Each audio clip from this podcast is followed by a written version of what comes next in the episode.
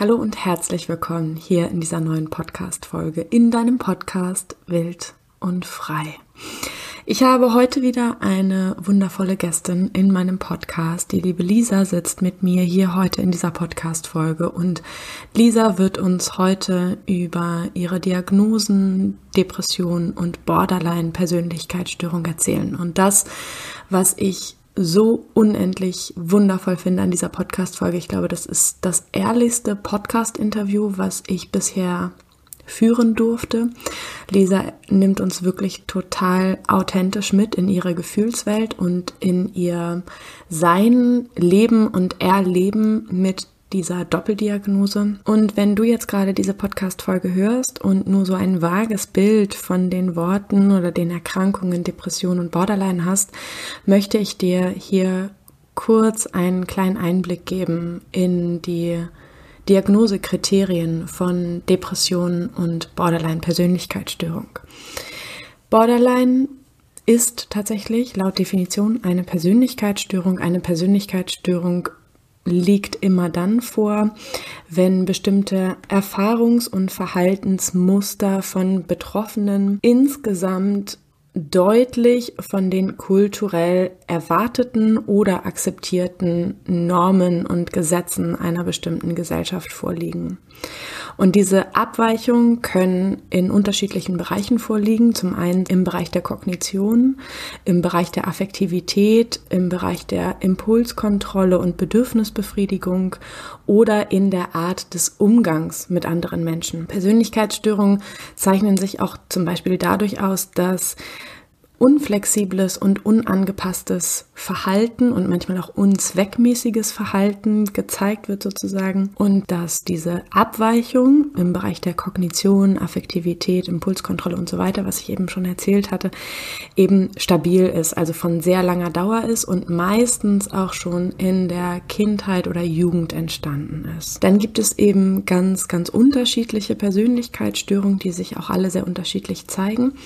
Die Borderline-Persönlichkeitsstörung gehört oder ist eine Unterform von der emotional instabilen Persönlichkeitsstörung und zeichnet sich vor allen Dingen dadurch aus, dass es sehr große Unsicherheiten in Bezug auf das eigene Selbstbild gibt oder den eigenen Zielen oder den inneren Präferenzen, dass es häufig eine Neigung gibt, sich sehr schnell auf sehr intensive, aber instabile Beziehungen einzulassen die dann meistens zur Folge haben, dass es eben auch zu häufigen emotionalen Krisen kommt. Dann gibt es ein übertriebenes Bemühen oder eine übertriebene Bemühung, nicht verlassen zu werden. Und wiederholte Drohungen, das ähm, ist, glaube ich, so das, was ja, den meisten von uns vielleicht so am prägnantesten im Kopf ist, dass es wiederholte Drohungen oder auch tatsächliche Handlungen von selbstschädigendem Verhalten gibt. Ich glaube, das ist so das klassische Bild, was irgendwie jeder in seinem Kopf hat von Borderline-Persönlichkeitsstörung, ähm, ist tatsächlich die Selbstverletzung. Und ja, ich liebe diese Podcast-Folge einfach, weil, ja, wie gesagt, heute wird einfach nochmal eine komplett andere Seite von Borderline gezeigt und eben auch gezeigt, dass Borderline nicht gleich Borderline ist und es da eben auch ganz unterschiedliche Typen gibt. Und genau, dazu wird uns Lisa gleich ganz, ganz viel Wundervolles erzählen. Kurz noch zum Thema Depression. Was genau ist das eigentlich? In der Psychologie sprechen wir von einer depressiven Episode, die mindestens zwei Wochen andauert und vier der folgenden Symptome vorhanden sind. Es gibt insgesamt acht und vier von diesen Symptomen müssen bestehen sozusagen. Es ist zum einen der deutliche Interessensverlust, Verlust der Freude an Dingen, die eigentlich für den Patient oder die Patientin vorher angenehm war. Also etwas, was ich vorher mochte, ähm, ja, da habe ich einfach verliere ich das Interesse und vor allen Dingen die Freude daran. Es gibt häufig eine mangelnde Fähigkeit, auf bestimmte emotionale Ereignisse auch emotional zu reagieren. Dann gibt es das klassische Früherwachen, wo man sagt, zwei Stunden oder mehr vor der gewohnten Zeit wachen Patienten und Patientinnen auf. Es gibt das klassische Morgentief, also dass es total schwer fällt, morgens in die Gänge zu kommen, aufzustehen. Häufig liegt eben auch ein Befund einer ausgeprägten psychomotorischen Hemmung oder Agitiertheit vor. Das ist, würde jetzt einfach zu doll ins Detail gehen, aber vielleicht sagt der ein oder anderen das. Deutlicher Appetitverlust gehört auch mit zu den Symptomen und, und ein dadurch verursachter Gewichtsverlust. Und als letzten Punkt, als achten Punkt, ähm, wird ein deutlicher Libidoverlust angeführt als Symptom oder als einer der möglichen Symptome für eine depressive Episode. Warum mir das Thema psychische Erkrankung und das Sprechen darüber und warum mir überhaupt Tabuthemen so wichtig sind, habe ich in der ein oder anderen Podcast-Folge schon angesprochen, wo ich allgemein über psychische Erkrankungen spreche, meine Haltung dazu oder eben auch schon Podcast-Interviews auch schon mit einer Borderlinerin geführt habe und ja, da ganz tiefe persönliche wunderschöne Einblicke bekommen habe in das Leben mit einer psychischen Erkrankung. Und mir ist es eben auch heute so wichtig, nochmal mit Lisa darüber zu sprechen. Eben, wie gesagt, weil Lisa eben uns einfach nochmal eine andere Seite zeigt. Und auch nochmal, weil ich einfach jetzt von so vielen Seiten gehört habe, von Menschen, die eine psychische Erkrankung haben, dass sie manchmal so frustriert und auch so verletzt darüber sind, wie psychische Erkrankungen auch noch in den Medien, in Filmen, in Büchern gezeigt werden und wie wenig das manchmal mit der Realität zusammenhängt. Und wir, ich zum Beispiel, ähm, die dann einen bestimmten Film schaut, dann natürlich ein bestimmtes Bild von einer Erkrankung habe und Dafür möchte ich heute auch einfach unbedingt sensibilisieren in dieser Podcast-Folge, dass wir uns wirklich echt nochmal aufmachen, unser Herz nochmal öffnen für die Geschichten, die Betroffene erzählen. Und ich glaube, dass das so häufig so viel wertvoller ist, als ja, sich irgendeinen Film reinzuziehen oder irgendein Buch zu lesen, wo die Erkrankung eben total anders dargestellt wird, damit sich der Film oder das Buch vielleicht gut verkaufen lässt. Ich weiß es nicht, woran es ihr legen hat, aber ich bin ganz, ganz, ganz, ganz froh, dass Lisa heute bei uns ist und bevor ich jetzt noch viel, viel länger spreche, sage ich herzlich willkommen, liebe Lisa. Danke, dass du da bist. Danke, dass wir heute hier gemeinsam sitzen und ich würde mich total freuen, wenn du dich vielleicht kurz vorstellst mit dem, was gerade da ist, wer du heute in diesem Moment gerade bist und gerne auch erzählst, wann du die Diagnose bekommen hast und was das eigentlich mit dir gemacht hat, diese Diagnose zu bekommen. Dass du heute hier bist. Hallo Pia, ich äh, bin Lisa, ich bin 28, ich habe gerade mein äh, Masterstudium abgeschlossen und bin jetzt vor zwei Monaten wieder in meine erste Studienstadt gezogen. Und ja, auf der körperlichen Seite habe ich eine Histaminintoleranz. Histaminintoleranz ähm, ist ein, äh, ja, ein Enzymmangel im Körper, der dazu führt, dass ähm, das Histamin durch Nahrung oder durch das, das Histamin, das im Körper ähm, produziert wird, durch Stress, Sport, Schlafmangel, nicht ähm, abgebaut wird. Und das sind sehr, sehr vielfältige Symptome. Schlafstörungen, Bauchschmerzen, Krämpfe, sehr viele ähm, ja, verschiedene Symptome, einfach die man sehr schwer zuordnen kann. Und auf der ähm, psychischen Ebene habe ich eine Depression und ähm, ja, eine Borderline-Störung. Genau, meine Diagnose habe ich vor fast neun Jahren bekommen, als ich in einer ähm, psychosomatischen Klinik war. Da wurde mir die, diese, diese Diagnose gegeben und damals wollte ich diese Diagnose nicht haben. Ich dachte mir, nein, das bin ich nicht, das, das kann nicht sein. Und meine erste Therapeutin meinte dann auch, dass es nicht äh, zu mir passt, dass es nicht stimmt, dass nur die Depression da wäre. Und dann bin ich durchs Leben gegangen und dachte, okay, dann habe ich, dann habe ich nur eine Depression. Bis ich dann vor einem Jahr in einem Blogartikel von einer Bloggerin, die sehr viel über psychische Erkrankungen schreibt, ähm, mich auf ihrem Blog Borderline-Artikel wiedererkannt habe. Und dann war ich total baff. Ich habe das erste Mal gesehen, dass, dass es jemand so geht wie mir weil ich mich vorher so alleine gefühlt habe mit dem allem, mit, ähm, mit so vielen Gefühlen und so vielen Ängsten, Verlustängsten. Also ich habe mein Studium, mein Masterstudium gemacht dann und dann habe ich meine zweite Therapeutin angesprochen und dann meinte die, sie sagt, dass es ähm, es gibt äh, kein Borderline, es gibt viel Borderline und irgendwo dazwischen ist jeder. Und bei mir wäre das halt stärker ausgeprägt. Und dann irgendwie hat sich mein Leben seitdem sehr verändert durch die Diagnose. Ich weiß jetzt, dass ich Borderline habe. Ich ähm, bin jetzt seit eineinhalb Jahren in einer Beziehung und konnte mir dann auch viele Sachen einfach auch erklären. Und irgendwie fühle ich mich seitdem nicht mehr so einsam, weil in den ähm, in den Zuständen, in denen ich oft war und in der Einsamkeit und diese abnormalen Verlustängste, ich habe mich so unfassbar alleine gefühlt, weil niemand in meinem Umfeld sich damit identifizieren konnte. Niemand konnte mich da auch verstehen. Ähm, ja, so kam es zu meiner Diagnose. Wow, danke, danke fürs Teilen. Ich kann das auch so unendlich gut nachvollziehen, Mm, dass da erstmal eine mega große Abwehr in dir war. Also, dass du erstmal dachtest, nein, das bin ich nicht. Ähm, vielleicht auch, das will ich nicht sein. Ich weiß es nicht genau. Bei mir war das auf jeden Fall damals auch so, dass ich in der psychosomatischen Klinik war. Bei mir ging es aber um das Thema Essstörung.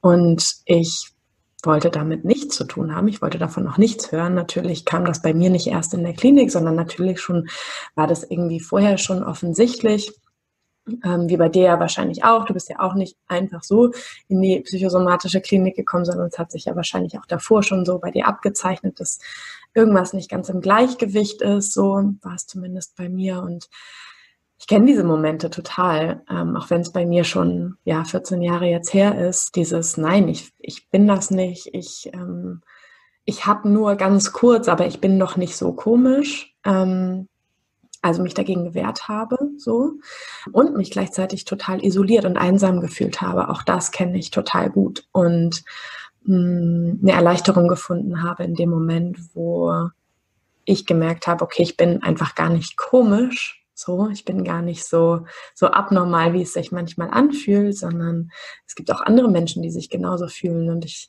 ja sehe auch das als einen wundervollen Grund dafür, diese Podcast-Folge hier heute aufzunehmen. Also, dass eben auch Menschen, die dir vielleicht zuhören, die mir zuhören, die uns zuhören, ebenfalls das Gefühl haben, okay, wenn die das haben, dann, dann, ne, also, oder da gibt es jemanden, dass sie sich wiedererkennen, so. Ähm, nicht, dass ich das irgendjemandem wünsche, aber den Menschen, denen es so ähnlich geht und die ebenfalls das Gefühl haben, so, boah, irgendwie, ich habe das Gefühl, mit mir stimmt irgendwas nicht ähm, und ich bin irgendwie einsam und allein damit, dass die merken, dass das nicht der Fall ist, so, sondern dass je mehr wir uns isolieren und je mehr wir uns abgrenzen, eben auch einsam sind, natürlich. Ähm, ja, aber dass es eigentlich keinen Grund mehr gibt, finde ich zumindest, ähm, dafür zu schweigen oder sich für, für eine Erkrankung, egal ob auf körperlicher oder auf psychischer Ebene, irgendwie zu schämen. Ich finde, die Zeiten dürfen einfach ganz schön vorbei sein. Und ja, Selbstannahme und die Annahme vom Gegenüber und Empathie darf stattdessen einfach super, super gerne mehr an den Start kommen, anstatt ja, die Ausgrenzung so. Okay, dann hast du also die, die Diagnose erstmal wahrscheinlich auch als Fluch empfunden, also dass du vielleicht auch das Gefühl hattest, dass es dich in eine bestimmte Schublade gesteckt hat, in die du nicht rein wolltest oder in die du dich nicht, ja, in der du dich nicht gesehen hast oder nicht gesehen gefühlt hast. Und dann kam der Punkt, wo es geswitcht ist quasi, wo du das Gefühl hattest, dass da ganz viel Erleichterung in dir stattgefunden hat, weil du dich so wieder gefunden hast, sozusagen? Das auf jeden Fall. Ich, ich glaube, dass es vor neun Jahren auch noch anders war, dass dieses Borderline-Bild ähm, noch sehr, sehr, sehr negativ war. Ich glaube, dass es immer noch negativ ist, aber dass es sich verändert hat. Hm. Und dass ich mich auch verändert habe. Früher hätte ich nicht ähm, einfach so sagen können, ich habe Borderline. Jetzt kann ich das, weil ich weiß, was es für mich bedeutet. Und nur weil es Symptome gibt, heißt es nicht, dass alle auf mich zutreffen. Mhm. Und wenn man im Internet liest, was das für Symptome sind, stellenweise, ich glaube, dann ist man abgeschreckt als jemand, der das überhaupt nicht kennt. Und ich finde, also für mich, jetzt komme ich viel besser damit klar. Ich kann erklären, warum ich so bin, wie ich bin. Und ich bin nicht einfach, ich bin nicht komisch. Wie würdest du denn dein Leben mit der Borderline-Störung beschreiben? Also wenn du von Symptomen sprichst und das, was ich auch raushöre, ist, dass du an manchen Stellen das Gefühl hast, ähm, ja, nicht alle Symptome, die im ICD-10, also im klassischen Diagnosehandbuch psychischer Störungen stehen, treffen 100 Prozent auf dich zu. Trotzdem fühlst du dich sozusagen, das komisch, das zu sagen, aber dazugehörig, also du fühlst dich trotzdem in einigen Symptomen vielleicht wiedergesehen oder siehst dich selber darin wieder. Hast du Lust, ein bisschen zu erzählen, was das so für Symptome bei dir sind und inwiefern du auch hm, dich von dem klassischen Bild vielleicht etwas unterscheidest oder welche Symptome eher nicht so passen auf dich? Also bei mir ist es so, dass ich, ähm, wenn ich in einer Beziehung bin, dass ich dann sehr starke Borderline-Symptome entwickle. Wenn ich Single bin, sind die Symptome nicht so schlimm, weil die Bindung, die ich an meine Freunde habe, die ist für mich mittlerweile sicher. Aber eine Partnerschaft ist für mich etwas, was mit sehr viel Unsicherheit und sehr viel Schmerz verbunden ist. Und dadurch ist mein Bindungssystem die ganze Zeit aktiviert, wenn ich in einer Partnerschaft bin.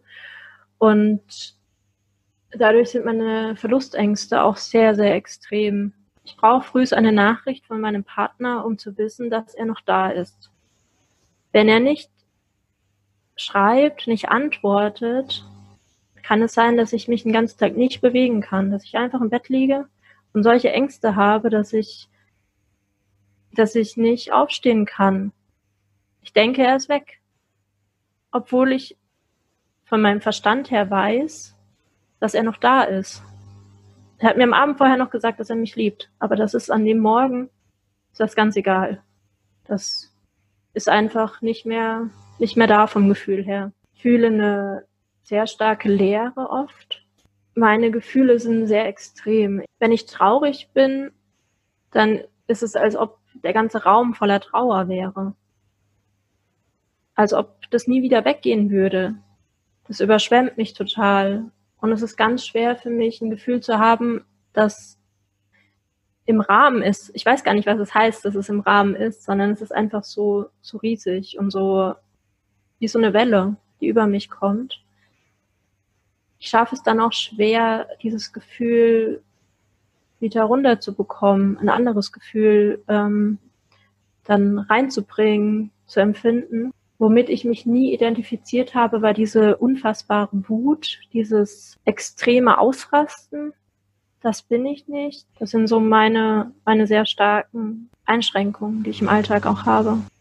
Ihr in der Beziehung, falls du das sagen möchtest, einen guten Weg da mit gefunden? Also ich stelle mir das eben auch für euch beide einfach super belastend vor in der Beziehung. Habt ihr da einen guten Weg miteinander gefunden?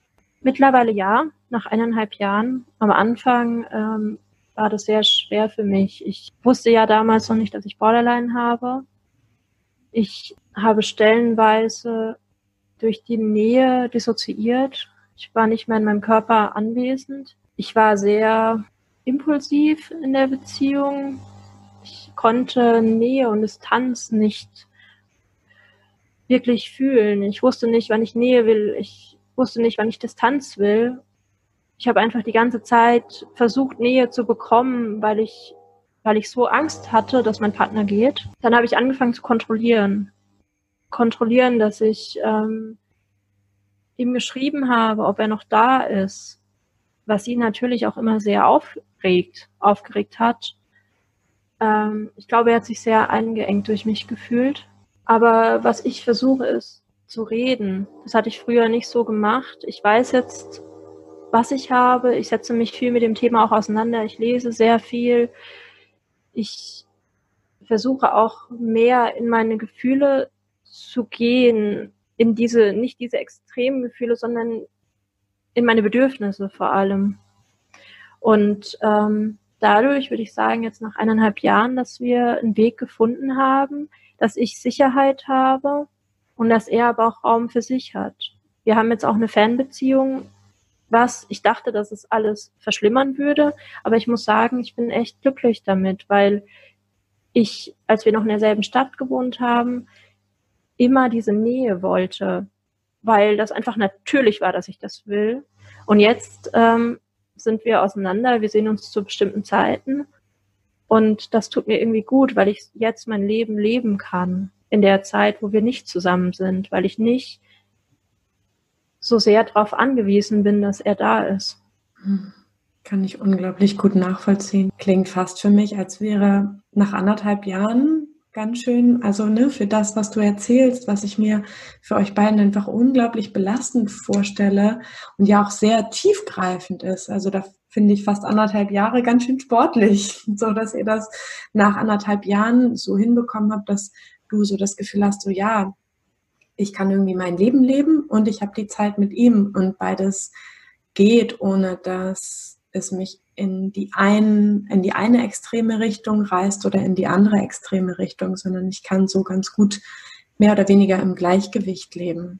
Ja, aber das habe ich auch nur durch, durch viel, viel Arbeit an mir selber geschafft. Ich war jetzt vor einem halben Jahr, drei Monate noch mal in der Klinik, schematherapeutisch, das mir so unfassbar viel geholfen hat. Diese ähm, verschiedenen Kindmodi, diese Konzepte, dieses Bildliche davon, das hat mir so viel gebracht und damit zu arbeiten, das hilft mir so sehr und ja, es hat mich so weitergebracht und es ist nicht immer leicht in dieser Beziehung, aber ich, ich versuche das Beste. Ja. Ähm, Habe ich dich jetzt richtig verstanden, dass du sagen würdest, primär fühlst du oder lebst du diese Borderline-Anteile von dir in einer engen, also Partnerschaft, in einer sehr engen Beziehung. Und könnte man auch andersherum sagen, dass du, wenn du nicht gerade in, in einer engen Partnerschaft bist, ähm, genau, dass, dass sich deine Symptome sonst vielleicht auch nicht nur auf nicht Borderline beziehen, sondern eher in das Depressive gehen? Oder bist du da sozusagen auf einer ausgeglichenen Ebene? Ich bin auf jeden Fall ausgeglichener, wenn ich nicht in einer Partnerschaft bin. Ich ähm, habe dann eher Depressionssymptome. Ich ähm, neige aber dann auch dazu, mehr zu feiern, mehr Bestätigung von außen einzufordern. Aber ja, doch, ich würde sagen, dass diese, dadurch, dass die Angst nicht da ist, diese, diese Angst, die mich komplett einnimmt, dadurch nicht ausgeglichener. Auch wenn ich mich dann sehr einsam fühle, wenn da nicht ein Gegenüber ist, der mir ständig sagt, dass er mich liebt. Hm, ja. Und trotzdem Hochachtung, dass du gerade und Glückwunsch, dass du gerade deinen Masterstudiengang abgeschlossen hast. Ähm, stelle ich mir auch nicht, wahrlich nicht leicht vor, gerade wenn die letzten anderthalb Jahre ja auch dann sehr herausfordernd für dich emotional waren und beziehungstechnisch wahrscheinlich auch sehr herausfordernd waren und mal ebenso nebenbei einen Abschluss zu machen, der ja für einen selber und gesellschaftlich gesehen und auch in Bezug auf deine Zukunft gesehen einfach einen ganz hohen Wert hat. Das stelle ich mir auch ganz schön herausfordernd vor und Glückwunsch, dass du das so geschafft hast. Dankeschön. Ja, es war ähm, also meine mein Leben dreht sich im Endeffekt um meine Erkrankung. Und so komisch sich das anhört, aber mein Master und mein Bachelor, die sind nebenher gelaufen. Die mussten nebenher laufen, weil ich würde sagen, 90 Prozent der Energie, die ich aufwende, geht bei mir in, in meine Erkrankung.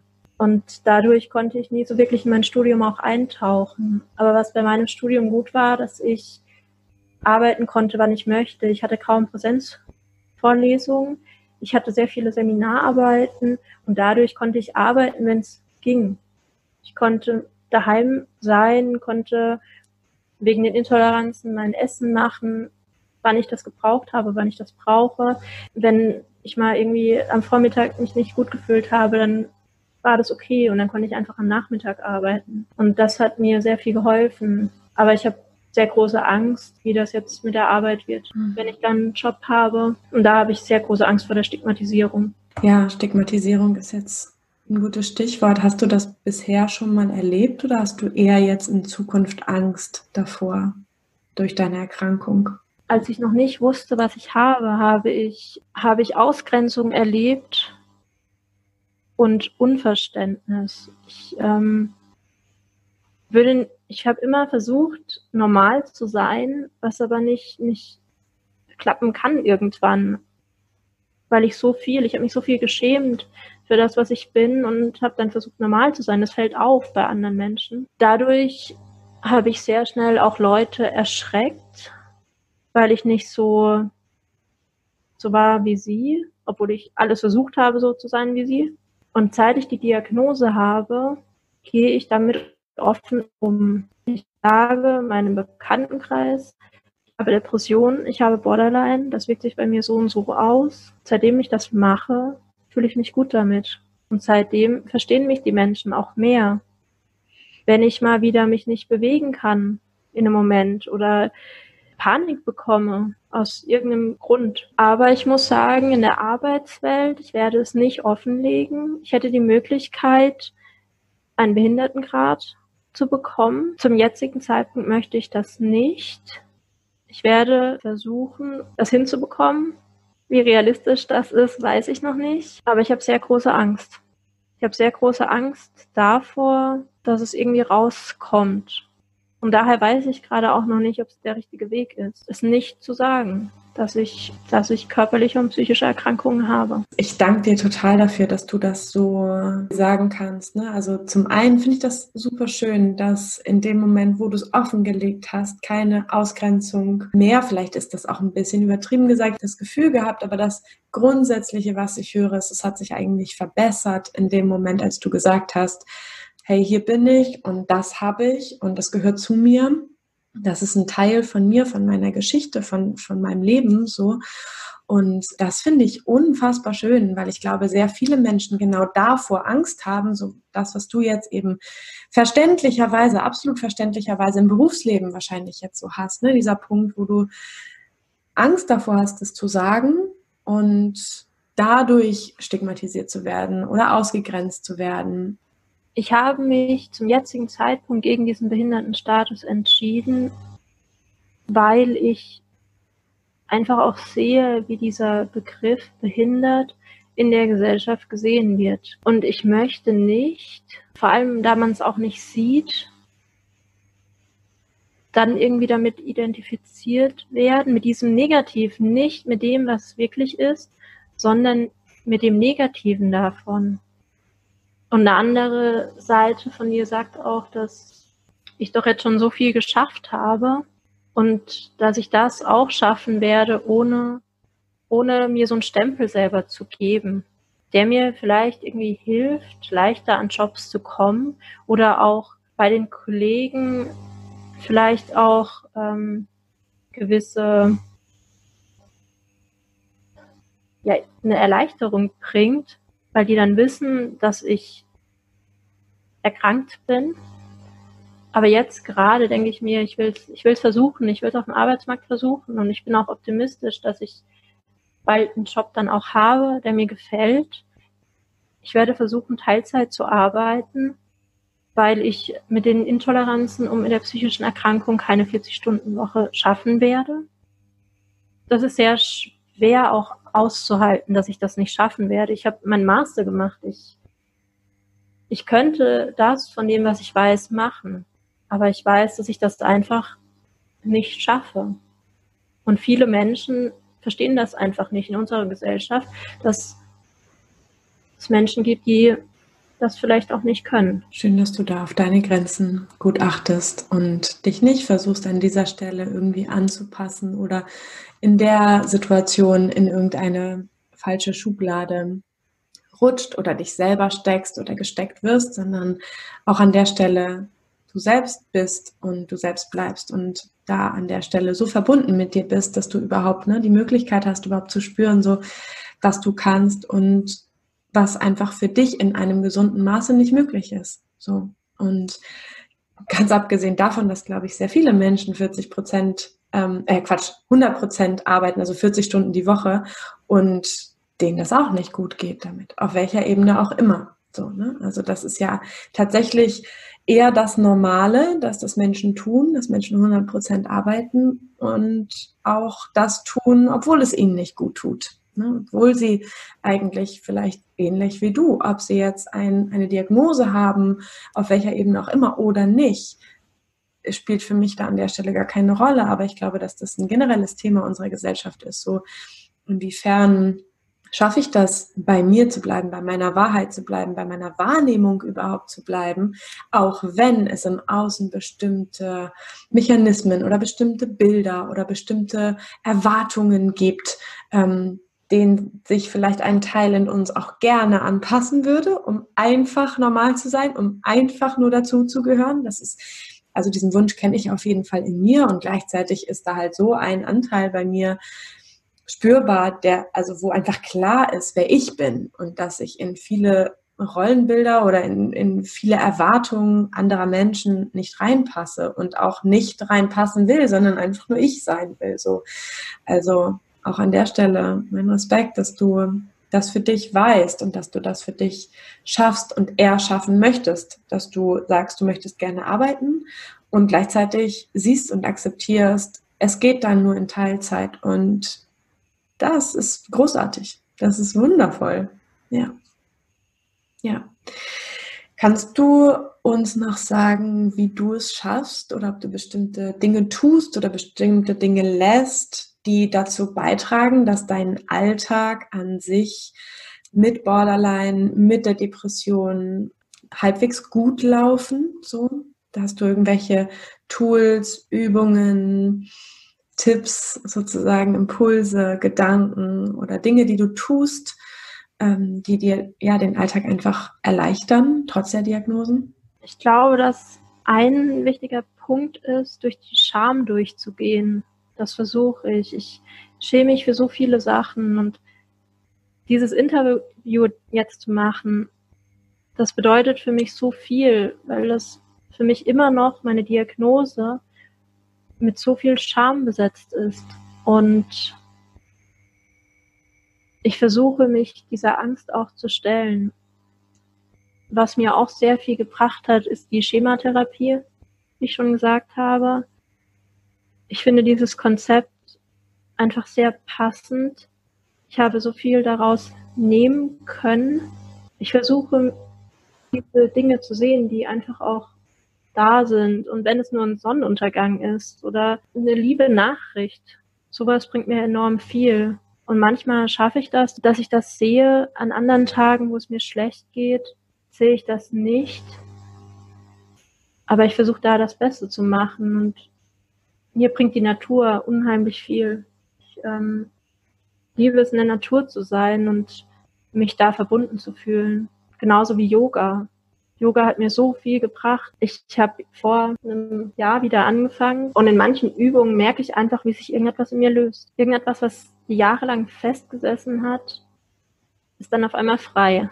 Und vor ein paar Jahren habe ich es mal versucht und es hat überhaupt nicht gepasst. Ich dachte mir, nein, und dann habe ich es jetzt wieder gemacht und ich habe einfach gesehen, dass es, dass ich irgendwo anders stehe und zu irgendetwas bereit bin. Und sonst bringen mir andere Menschen enorm viel.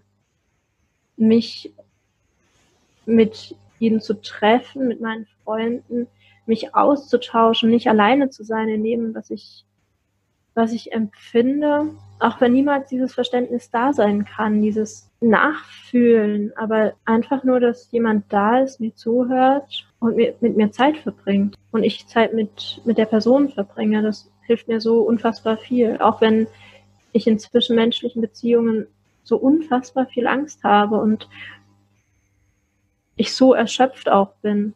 Nach zwei, drei Stunden mit, mit einer anderen Person bin ich einfach nur total fertig. Ich brauche dann erstmal wieder eins, zwei Tage bis ich mich überhaupt wieder einlassen kann. Einfach weil ich mich fast durchgängig schäme für das, was ich sage, was ich mache, wie ich lache.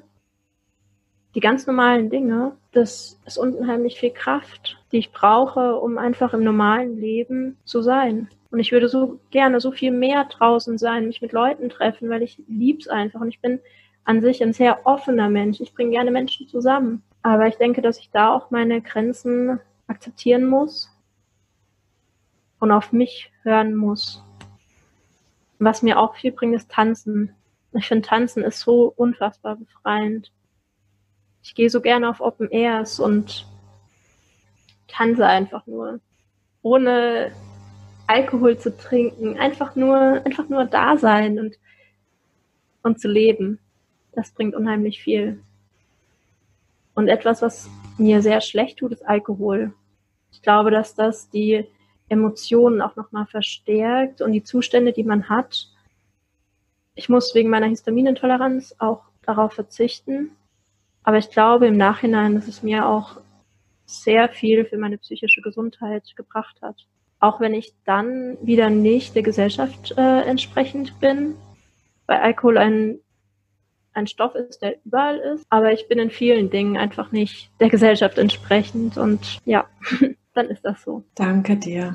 Danke so, so sehr. Ich habe noch eine letzte Frage und zwar, wenn diese Podcast-Folge jetzt von anderen Frauen oder Männern, Betroffenen gehört wird, Menschen, die sich in deinen Worten wiedererkennen oder auch Menschen, die vielleicht ihre Freunde oder ihre Partner oder ihre Eltern wiedererkennen, gibt es, also hast du bestimmte Tipps, wo man sich sozusagen weiter informieren kann, die dir an dieser Stelle total geholfen haben? Also sei es eine Website oder ein bestimmtes Buch oder vielleicht auch eine Anlaufstelle, die man online oder offline anschreiben kann. Genau, hast du da eine Empfehlung oder einen bestimmten Film? Vielleicht fällt dir ja, gefällt dir ja irgendein bestimmter Film, wo du das Gefühl hast, ja, da wird die Krankheit eigentlich ganz gut dargestellt? Schwere Frage. Die Bücher, die ich gelesen habe, fand ich sehr negativ. Der Borderliner wurde da sehr, sehr negativ dargestellt. Das würde mir, glaube ich, eher Angst machen. Auch das finde ich mega wertvoll, dass du das sagst, dass es man sozusagen in Anführungsstrichen ein bisschen vorwarnen kann. Also, dass wenn man zu dem ersten oder vielleicht zu dem zweiten und dritten Buch greift, dass du nicht das Gefühl hast, dass da ne, wirklich so die, die Erkrankung richtig, richtig wahrhaftig dargestellt wird. So, ja, okay. Ähm, ich finde Instagram ganz gut. Mhm ein paar Instagramerinnen, die über ihre Erkrankung sprechen im Alltag. Das hat mir sehr viel gebracht. Wenn ich an einem schlechten Tag mal einfach nichts machen konnte und dann irgendwelche Posts gesehen habe, die dieselbe Situation dargestellt haben, dann dachte ich mir, oh, das ist okay. Es ist okay, dass ich so bin, wie ich bin. Filme kenne ich jetzt nicht. Ich habe viel über Kommunikation, viel über Lesen, im Internet, aber da war ich auch schon weiter, dass ich diese Informationen auch filtern konnte und nicht nur das gesehen habe, was, was in diesen Büchern steht, wie schlecht man ist und wie, wie schlecht man auch für den Partner ist und für alle Menschen. Und ich habe mir dann das genommen, was ich, womit ich mich identifizieren konnte. Aber dieses, dass man Menschen manipuliert und so, ich bin ein total emotionaler Mensch und ein total empathiefähiger Mensch. Und mir tut es weh, dass, dass solche schlimmen Sachen auch wirklich über Borderliner geschrieben werden. Und in manchen Kontexten möchte ich auch einfach die Diagnose nicht sagen. Depression ist mittlerweile gesellschaftsfähig, aber Borderline leider immer noch nicht obwohl es so viele Ausprägungen gibt und so viel, so viele verschiedene Typen. Und ja, aber es ist leider immer noch so, dass man stigmatisiert wird. Vor allem, glaube ich, auch noch in der älteren Generation. Danke dir. Hast du dazu noch Lust, ähm, ein paar Instagram-Accounts entweder jetzt zu teilen oder wenn du sie gerade aus dem Kopf nicht weißt, kannst du sie mir auch im Nachhinein sagen und ich schreibe sie einfach in den Show Notes Profilbeschreibung einfach dazu. Also fallen dir gerade bestimmte Instagram-Namen ein, wo guter Content zum Thema Borderline gezeigt wird? Kea von Garnier finde ich sehr, sehr gut. Da habe ich auch ähm, dann gemerkt, dass ich Borderline habe. Die hat mir sehr, sehr viel gebracht. Aber sonst ähm, gerade nicht. Kann ich dir gerne noch ähm, schreiben. Ja, super. Genau. Dann packen wir für alle, die die Podcast-Folge jetzt gerade hören, einfach noch ein paar zusätzliche Informationen in die Beschreibung, in die Show Notes. Ich weiß gar nicht, wie man das ausspricht. Genau. Aber für sozusagen weitere Informationen mir das einfach mal total wichtig, wenn ich da auch noch was zu beitragen kann, dass wir da auch noch schöne, tolle zielführende, informative Accounts teilen können oder Bücher oder ne, was auch immer, wenn dir noch was einfallen sollte. Genau, vielen, vielen Dank. Liebe Lisa, ich danke dir wirklich von ganzem, ganzem Herzen. Ich habe das Gefühl, ja, ich habe schon mal eine Podcast-Folge zum Thema Borderline, auch eine Interview-Podcast-Folge aufgenommen.